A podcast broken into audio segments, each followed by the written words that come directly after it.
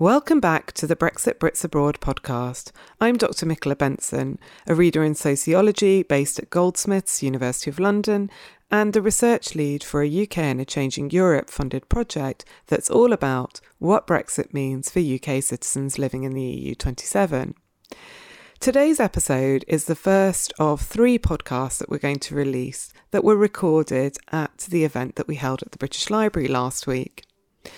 This was an event that really sought to relocate the discussion about Brexit and Britons living in the E U twenty-seven, as well as E U citizens living in the U K, back into broader discussions that are ongoing within the social sciences around migration governance regimes, um, migration law, and policy. And with this in mind, we brought together an expert panel featuring myself, Nando Sigona, Aliyyah Ahad from the Migration Policy Institute, Nadine El-Enany from Birkbeck, where she co-directs the Centre for Research on Race and Law, and Omar Khan from the Runnymede Trust, to talk through how we might move forwards in terms of this discussion around migration and citizenship, particularly in light of recent discussions around citizens' rights and Brexit. I'm not going to say very much more about this because you'll hear for yourself exactly what the intention was behind this when Karen O'Reilly, our wonderful professorial research fellow on the project, introduces the session. Okay, so welcome to all you guys, and I'm looking forward to meeting some of you when you ask questions. To give you an idea how things are going to proceed, we're going to give everyone a chance to make an opening statement. They have five minutes maximum, emphasis on the maximum. Chantel's timekeeping here very strictly. This is to give you plenty of time afterwards to ask questions. I'm going to ask the panel to speak. I'm going to go from right to left, so along this way, and then we're going to change the order later. Little surprise. They don't know what's coming. So the opening positions, opening statements from the panel are going to address the question, how would you characterise the relationship between mobile citizens and migrants? What does a dichotomy do to our understanding of who is a migrant? And then how are uh, U K citizens in the E U positioned in relation to the broader context of migration governance? Over to you, Nadine.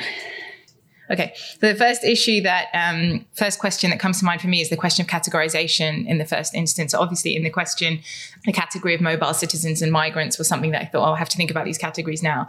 And of course, when we're looking at immigration law, we're always thinking in terms of categories and legal categories um, in particular. And I find those categories in general in my work to be quite obstructive to actually understanding what's going on. Um, so in my work, I tend to try to question categorization. So the question of what are mobile citizens and what are migrants came to mind. And I think in general, methodologically, there's a sort of problem with migration studies in general, which is that we regard migration or movement of people as an aberration rather than the norm, or something that we should be sort of focusing our study on. And that sedentary sort of ways of life are actually more sort of the norm. And then some people move, but, you know, most people don't. And I think, you know, taking a broad look at movement, whether it's very short journeys we might do on an everyday basis or sort of longer um, term journeys, and just sort of the, the ways in which actually movement is a very normal part of social nature of all different kinds, whether it's the movement of our bodies right here in this moment, just as we breathe, or also, you know, taking journeys, et cetera. And so I kind of think that that's just a broader issue around methodology that I'm interested in. But And of course, when um, the governance of migration is brought into question, that really, really treats movement as an aberration, particularly the movement of certain people and certain bodies. And that's what I'm interested in. The focus here, of course, is for me is why is a distinction drawn between the two, mobile citizens and migrants, and what are the effects of drawing that distinction? What are the effects of that dichotomy between different kinds of categories? And of course, this is exactly how immigration law operates. It um, produces legal categories, and then it divides people into groups on the basis on which um, life chances essentially are allocated. And so the way I understand immigration law is that it exists as a regime of racial power. It categorizes people into groups. It serves to reproduce racial inequality, even though it's actually part of a legal system which, um, in formal terms, is committed to equality and racial equality. Um, so what are the effects of dividing people into groups? For example, mobile citizens, migrants, refugees, migrants, et cetera. The division of people into groups and those with and without rights of entry and stay makes the latter, those without those rights, vulnerable to premature death. And we can understand racism as vulnerability to premature death according to group differentiated treatment in sort of the tradition of Ruth Wilson Gilmore. So people without rights of entry and stay are rendered vulnerable to premature death and being forced to, as we know, undertake um, treacherous journeys in search of safety. We know that tens of thousands die um, trying to reach um, European shores. Even when they do access northern countries, um, the absence of a right to stay can mean homelessness, lack of access to healthcare, confinement to a camp or detention centre, constant risk of being um, detained and deported. People in these conditions are at risk of being subjected to physical violence, also mental violence, and of course death, whether as a result of violent abuse um, or suicide. And it's that legal categorization, essentially, that is producing the illegality, which has these catastrophic effects. So that's the kind of approach that I take in looking at immigration law. In the case of um, European Union citizens, as we know, um, they are in a very hyper-privileged position in terms of the facilitation of their movement, um, not just within the E U, but pretty much anywhere they would wish to travel in the world. And I think in this context, the E U is quite an appropriate example of how um, the ease with which people can move is determined according to where they are within a racial hierarchy. The world order remains structured according to a racial order which um, in which whiteness comes with a set of privileges. And for me, this dates back to European colonization and transatlantic slavery, which in my response to the second question, I will come back to to kind of spell out a bit more. But essentially, you can see the movement of people being facilitated um, according to these to this global racial order, um, which essentially sees poor brown and black people without those sort of hyper privileges in relation to movement. And of course, within the E U, we can see this under the principle of free movement of persons. And of course, I say persons because actually what the effect of immigration law is, is to... Or indeed, I think what immigration law shows is that some people are not considered people because of the kinds of vulnerability to disproportional violence um, that they are subjected to. You have to fit within the notion of person to have free movement. And of course, the area of freedom, security and justice, et cetera. Um, so as we know, those who are privileged enough to um, be able to move actually go by any other name than migrant, whether expat, tourist, ambassador, um, the list is, is endless. Those who travel irregularly are, for the most part, people racialized as non-white from poor southern countries with histories of colonization, neoliberal exploitation in the form of debt, land grabbing, and the calamitous effects of International Monetary Fund and World Bank and post-structural adjustment programs, the continuation of uneven trade relations, which is um, a, a legacy of colonialism, or rather in a colonialism in a sort of different form, but certainly the same racialized structures that we are left with, um, both domestically and on global order, kind of structured movement of people today. And of course, we are also seeing um, people's movement affected by the catastrophic effects of military interventions that we see by northern countries. So that's my sort of um, initial points I wish to make. Thank you Thanks. very much, Nadine. That's um really got us off to a fantastic start and been making masses of notes already. um, we'll move straight on to Aliyyah. Sure, and I'll, I'll time myself as well so that I can try and stick to it. Well, thank you. I I think I'll approach these questions more so from a policy perspective, just based on my background and my work that Michaela already alluded to with the report that we did together on the status of U K nationals in the E U after Brexit. So there are lots of things that I could go into, and I, I wrote more notes than I planned to say, just because I wasn't sure what the other panelists would say, um, but I'll just pick and choose a, a couple. So one of the first things I wanted to say is that it is a false dichotomy that we're creating between mobile E U citizens and migrants, and it doesn't reflect the reality of the way free movement is experienced or the legal categories associated with it. So although E U legislation and discourse tries to reinforce a distinction between them, mobile citizens are migrants, in my view.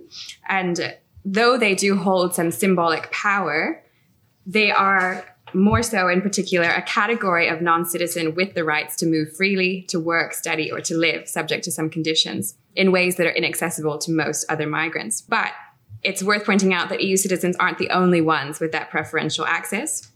Um, so there are free movement isn't always psychologically linked to E U membership. And there are some free movement regimes, such as between the Benelux countries or between Ireland and the U K, that predated European Union uh, membership. And so within this European landscape, there are hard external international borders and then softer internal, but still international borders, uh, largely through the overlapping frameworks of the European Union, the European Economic Area and the Schengen area. And so this uh, this dichotomous understanding of mobile citizens and migrants isn't only problematic from a legal perspective, but it's also not necessarily useful in terms of the integration needs of newcomers and how they're perceived by society. So like many other migrants, mobile citizens may still arrive with a low host country language proficiency or limited awareness of how to navigate and access services. And importantly, this distinction can be out of sync with how local communities experience immigration. So the concept of mobile citizen seems to have limited traction among the general public, and at least within the British press, they're largely referred to as E U citizens or E U migrants or citizens of a particular member state. And indeed, five years ago, a number of member states were pushing for integration funding to be available for E U migrants. They were lobbying the Commission that E U citizens need to be integrated as well. But the Commission argued that E U citizens are already integrated because they are E U citizens. I think another point that I wanted to make was just that mobile citizens experience and practice free movement in a plurality of ways. So we know that mobile citizens are a subcategory of migrant, but even within that subcategory, there's huge diversity, both in terms of the personal characteristics of individual movers, their motivations for moving, and their migration trajectories. So whether they move once and settle permanently, whether they engage in frequent, circular, seasonal migration, or continuous onward migration. And when we're talking about mobile citizens, it includes a spectrum of mobilities over time. And this might be something we can get into later about whether we're only using this term to refer to people who are exercising mobility right now, or if we're using it to refer to anyone who's ever experienced mobility. And I think that has really huge implications in terms of the Brexit withdrawal agreement, which only covers those who are, ex- who are exercising free movement at the time of Brexit. One last point before I run out of time is just that we need more nuanced data collection in order to better understand how mobile citizens experience and practice migration or free movement, and therefore what they stand to lose after Brexit. The organization British in Europe have done a great job collecting case studies on U K nationals in the E U twenty-seven, and there's a lot of really rich details on individual and family migration experiences. But these qualitative accounts were necessary because there are such serious gaps in the data. And as my colleague just said, the statistics around migration take this sedentary bias. And they also fail to distinguish between third country nationals who are family members and therefore are entitled to a totally different set of rights uh, than third country nationals who are not family members. And we also end up referring to people as mobile citizens when that doesn't distinguish whether they're permanent residents or maybe even entitled to citizenship. And again, have a totally different set of rights. I have twenty seconds left. So I'll just say, um, in terms of the Brexit debate, which is how I'm largely approaching this, our research on the British population in Germany found that, you know, thirty-seven percent of British immigrants who lived there had been there for over twenty-five years. So we're talking about them as mobile citizens, but this is, you know, a very settled population. And I think that's true in a number of other uh, member states as well. And so maybe I'll just leave it there, but just to echo that we have very limited data as it stands right now on these full migration trajectories, particularly when it comes to things like circular migration. And that means we don't really know how populations will be affected in the future. Thank you very much, Aliyyah. Thank you. Omar. Great. Yeah, it's, uh, I'm, I'm kind of glad I've gone third because now I can uh, learn from and build on some of the points that have been made already.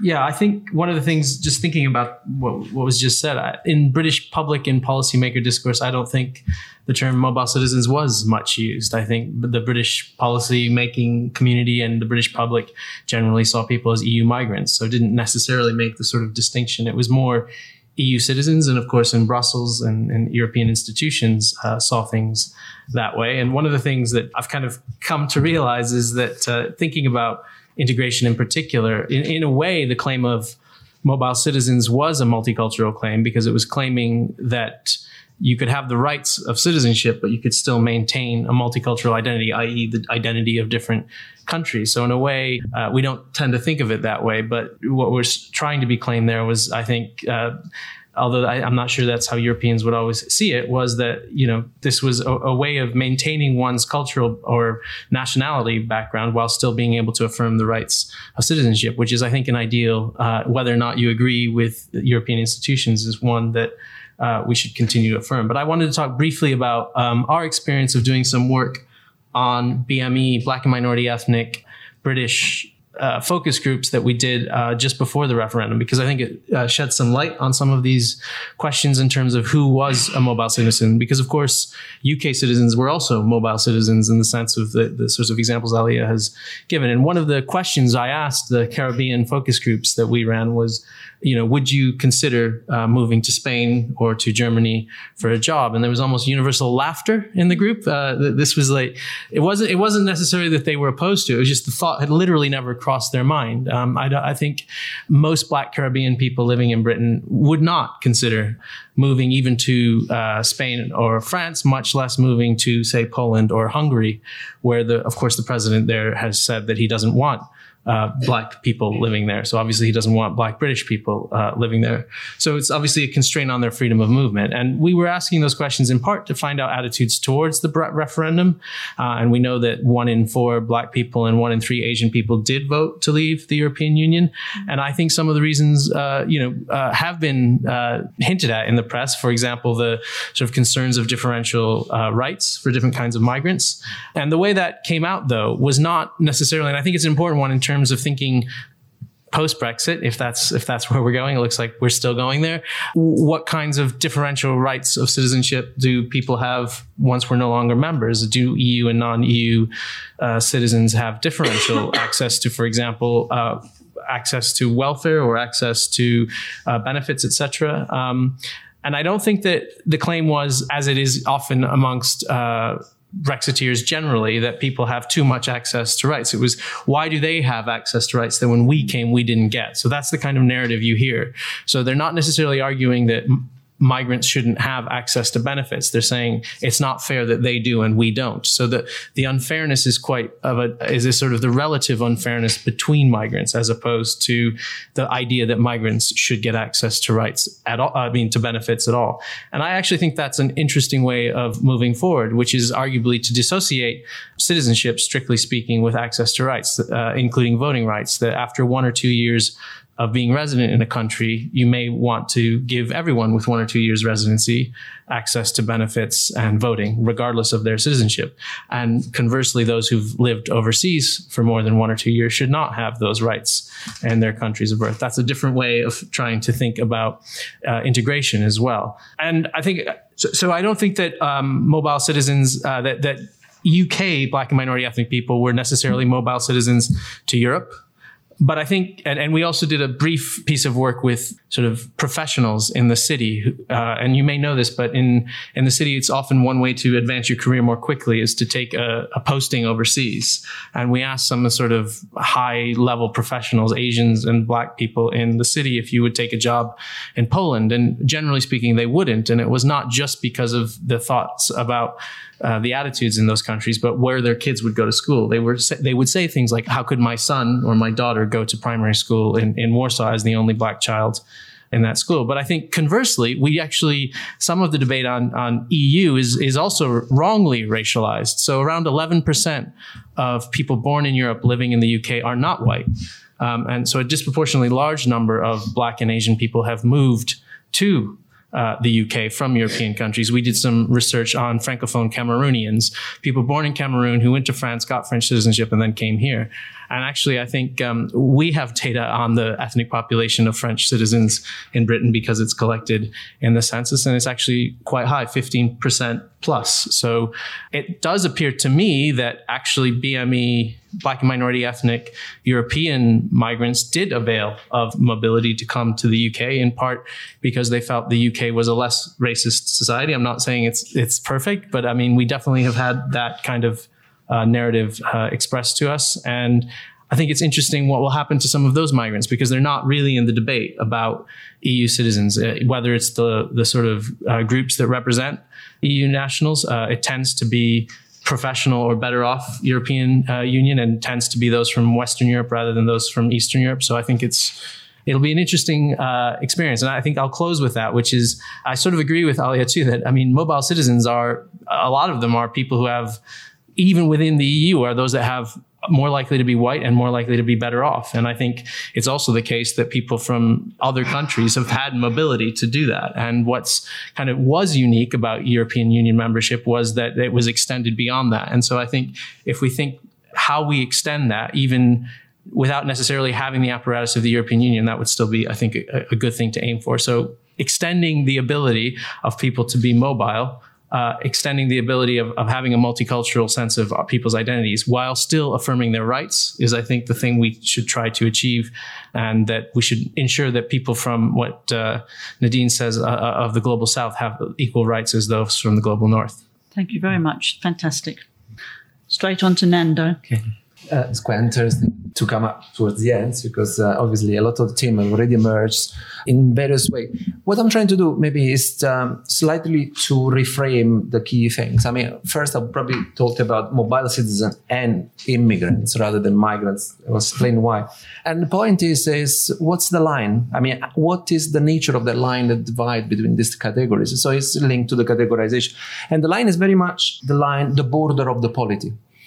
So I think you cannot talk of E U citizen versus migrants or versus immigrant without going back to where the European, the free movement idea come from. And that's very much embodied and embedded in the in the idea of E U citizenship as a project, political project. Mm. And this is partly answer some of the tension, for example, if you look at the community groups and various lobbyist groups that think about, oh, we want to have a freedom movement after Brexit. Uh, we may certainly have negotiated an, a, a regime of movement which is m- potentially uh, more uh, open, partly because of the economic power of the country involved. Let's put it this way. In a sense, you are negotiating with Germany is different than negotiating with Jamaica in terms of diplomatic power involved. But it's not the same thing. So it will be a, a regime of movement which is not to the, the E U citizenship. And obviously, as any polity is defined by both lines of inclusion, a politics of inclusion, but also a politics of exclusion, which is towards the external part, but also towards the internal. By this, I mean that obviously, and this is the point that's been made very much before, it's that when we talk about European citizen, well, the European project doesn't mean that is a panacea against racism, against uh, exclusion. It's got its own lines of demarcation that are very much emerging, even when you carry out the research. So, for example, just to give you an example, when we, we put out a number of calls for our Eurochildren project to talk to people about their experience. And, uh, and many people came forward. Probably has been the project in my career which I had less problem in recruiting participants. But they end up to be all Swedish, German, and French, and Belgian, and uh, Dutch. Uh, so... It was very easy to do that number of interviews. But then when you look instead of, for example, wanting to talk with uh, Romanian Roma or with people with uh, in low income job or with a lower level of education or people that came with the accession countries, then we found much more difficult to access. And we had to develop different strategies of recruitment, trying to for other channel. And this is very much, in a way, how the different politics of the servingness, of the hierarchization of within the European project was translated into very practical issues about how do I carry out my research, essentially. And this is also actually linked to the idea how we need to be aware, both as a researcher, but of these lines of uh, demarcation, and the issues of voice is very interesting. As a, a reader of The Guardian, as I guess a number of people in this room, I've always uh, very much uh, affected and impacted as a European national myself by the story that were coming out in media. Then you start to look at it with a bit of distance and you see what kind of story are coming out in The Guardian? What kind of story move me as a, a European national? Are the stories about the the French or the Belgian academic having to move to Sweden, uh, the, the stories of the Dutch uh, lady that has been for thirty years, has got kids. And have you ever seen a story in The Guardian about a, a Romanian Roma and how Brexit is going to jeopardize the project? Mm-hmm. So there is an issue about, as a researcher, we need to be aware of those lines. And in a sense, this is, I think, where our contribution is also placed vis-a-vis other, other sort of way of storytelling around the Brexit and, and its effect. But it's also interesting because it's not just an issue of um, there is an issue about the voice we haven't heard. In a sense, you could say that uh, the uh, the politics of the serviness is filtered via what is newsworthy or not. But it's also the fact that the people were not coming forward. So in a sense, it's our self-perception of being deserving of to speak. So it's our two dynamics there that we need to be able to unpack much more closely. And final point I want to make is about the focus of the project is on families and children. The project is called uh, Eurochildren, and you have seen the leaflet on some of the chairs. We didn't bring them enough, enough of them. I think what is interesting in, in there is the idea that uh, political project, going back to the initial point about the European project as a political project, leave a legacy. So there is no longer the, pro- the political project. What happened to the orphan of a political project? And in the way of capturing the orphan, the best way for us was to look at the children of the European families living in Britain. So what happened to those children in terms of how they perceive themselves once there is no longer that binding sort of narrative about being European? And it's something we'll talk a bit later. In a sense, it's also a way of filtering the, and why we think that the children are among the most vulnerable is because basically we have a problem with the legacy of the European project. We would like to have a clear-cut Brexit in which we are out, and then you end up having a few hundred thousand children instead that represent physically the project that will continue for the next generation. Thank you. Thank you very much.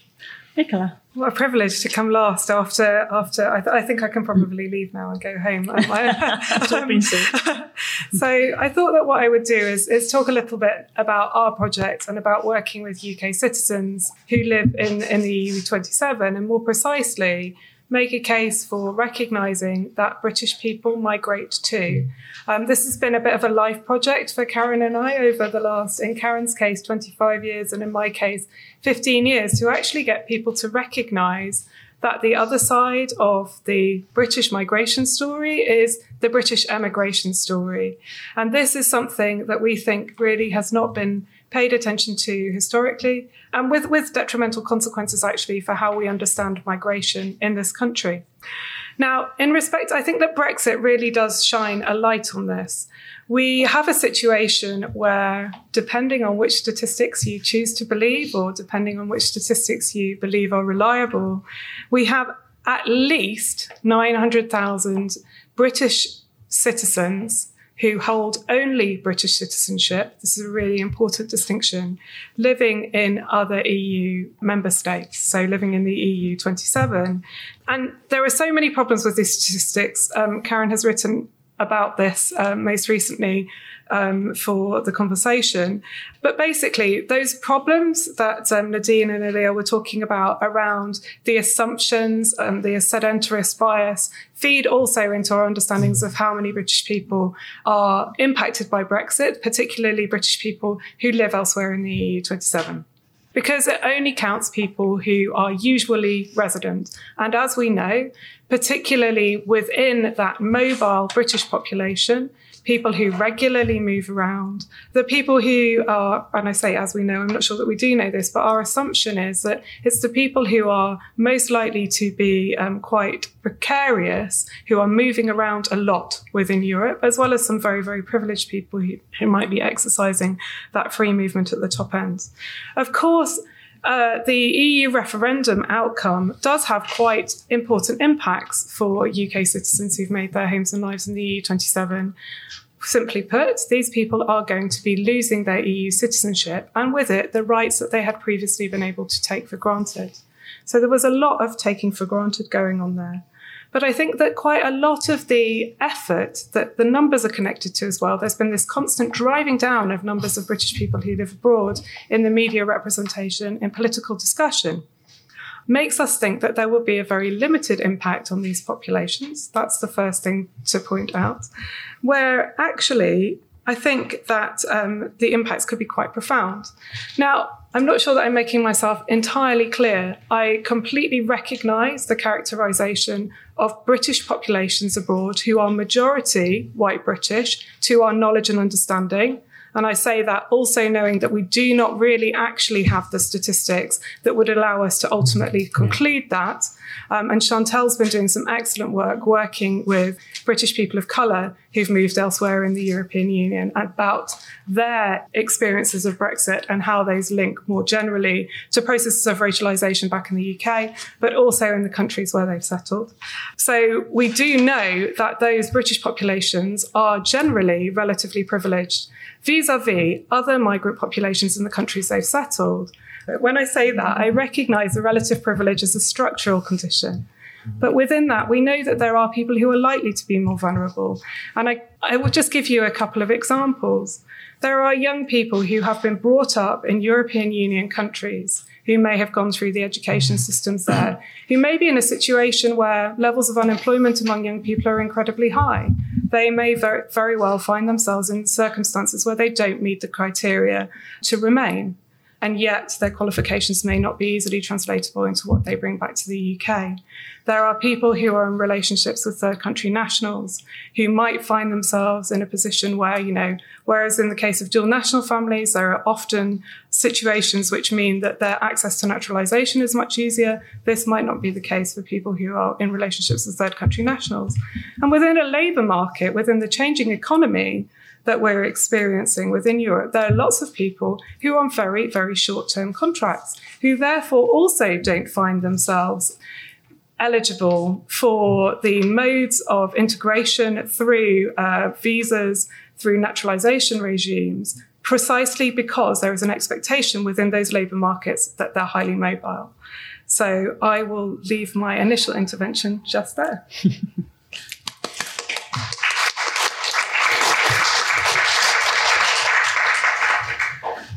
Wonderful. I can't believe how much we've had in the space of just half an hour. That's just absolutely phenomenal. I'm going to open it out to all of you. I'm very happy to take comments as well as questions. Bear in mind, we just have ten minutes, so to try to be fair, don't talk for five minutes yourselves. um, so while you wait, I'm just going to make a few sound bites that I wrote down while I was listening.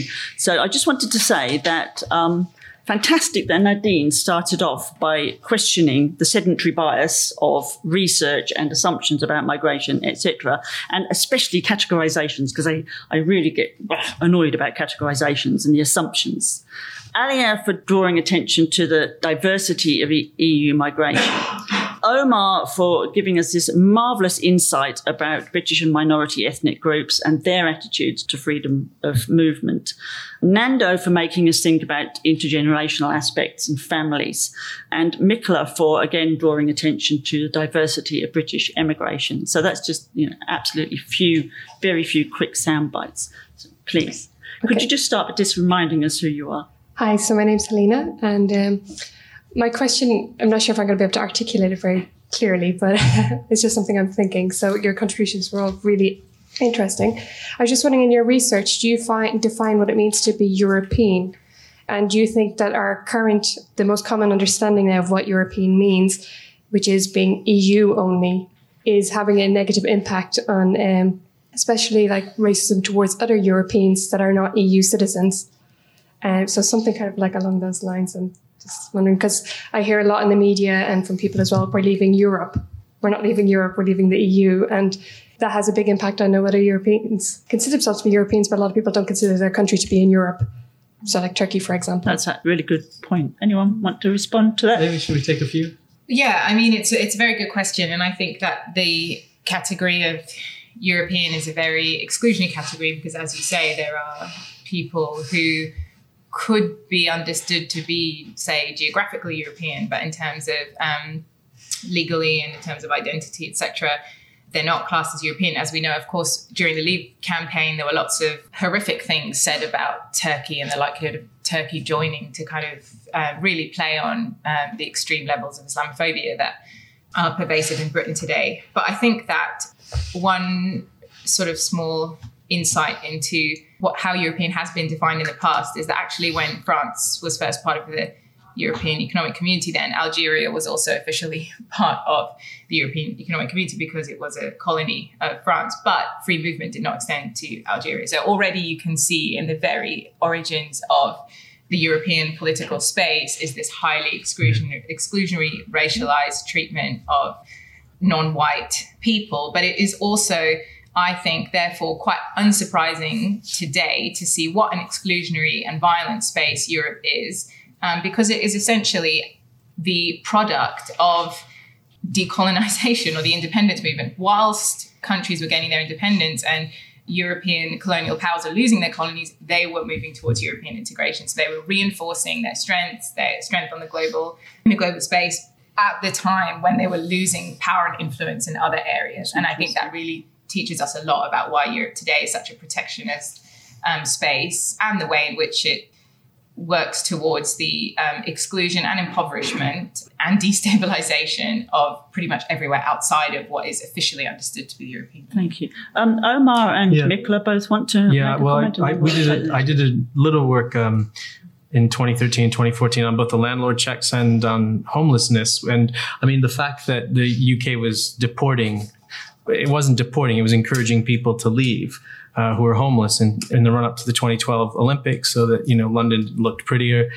One in one of these missions, uh, they they worked with the Romanian embassy and the Romanian police to clear Roma specifically.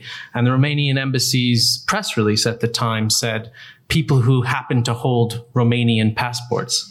So they were clearly, and and the the London Met and the Home Office's press release also claimed that because they were working with Romanian-speaking people, that there was no question to answer here. And it turned out the Romanian-speaking people they were working with were the Romanian police, who had come over to help with the eviction. So even if you're European national, you did not have the full rights, never mind of free movement, but even being able to stay here without being subject to deportation. It wasn't technically deportation because they were encouraged to get on a flight. And I think the second case is the landlord landlord checks, which, you know, it's not so much that discrimination happens when you get let, let to, it's that they don't even consider you because they've got fifteen other people. And if you're a Mozambican, born in Mozambique, but you have a Portuguese uh, nationality, or if you were born in Cameroon and have French citizenship, you're going to be less likely to be able to have those rights. So I think even within E U, uh, you know, rights, you already have racialization. Never mind the the other the other countries, which sort of proves uh, what, what my panelist said in the first round.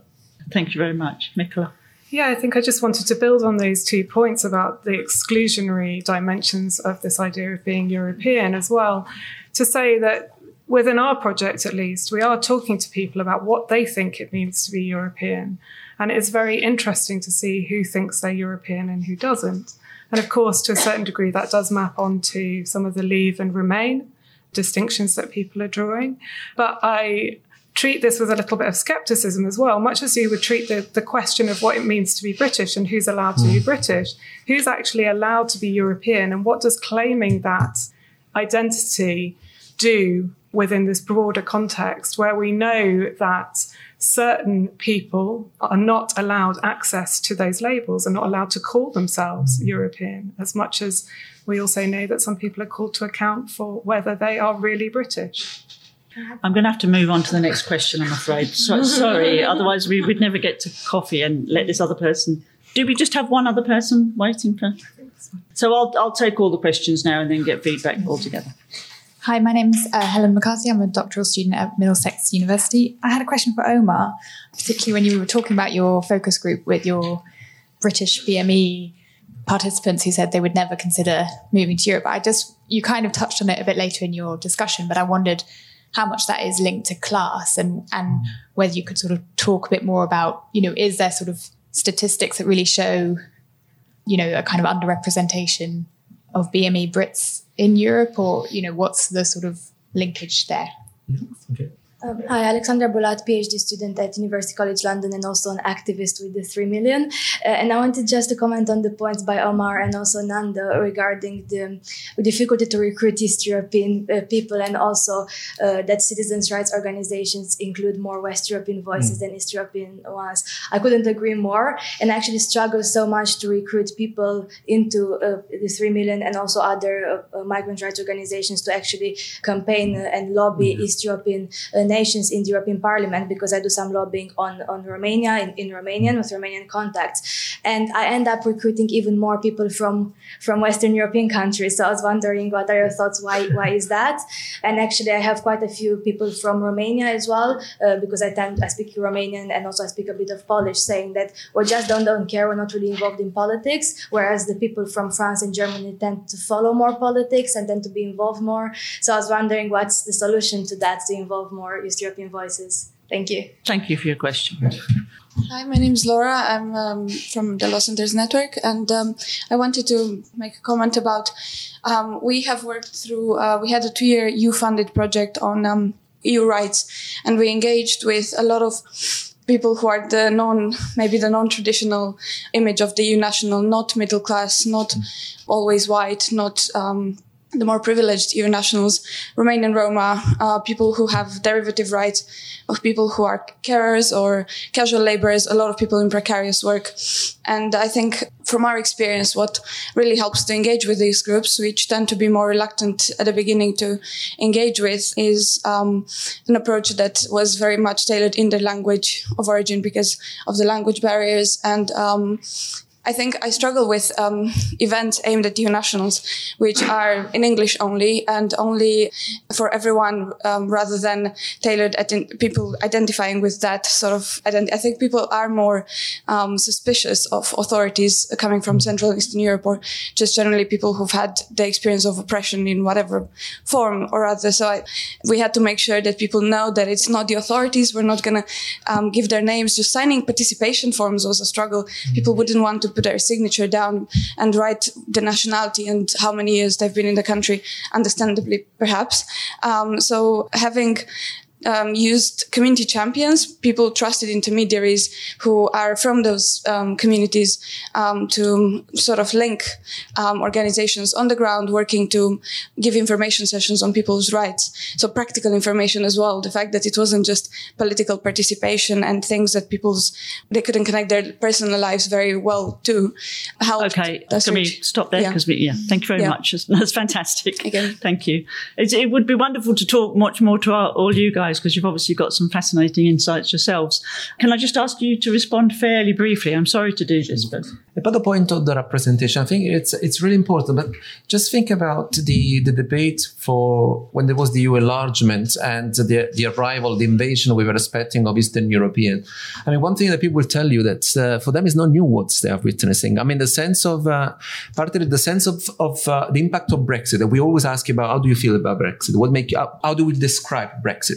It's very much linked to what was your social position in the social hierarchy, okay? If you are, again, just to give the Romanian Roma, but there are other categories, the Polish, they've been on the front page of the Daily Mail for ages. I mean, for them, there is nothing new about, they've not, in a sense, you can almost argue they've never been European citizen in the sense that we would now attribute as a kind of a special status that give you advantages. And this is partly why they don't feel like they got a way of articulating their position.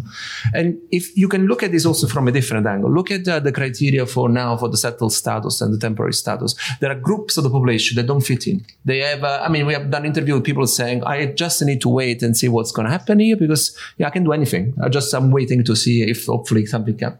So it's quite interesting to see there are exclu- structural exclusion, but there is also narrative exclusion. So. Thank you.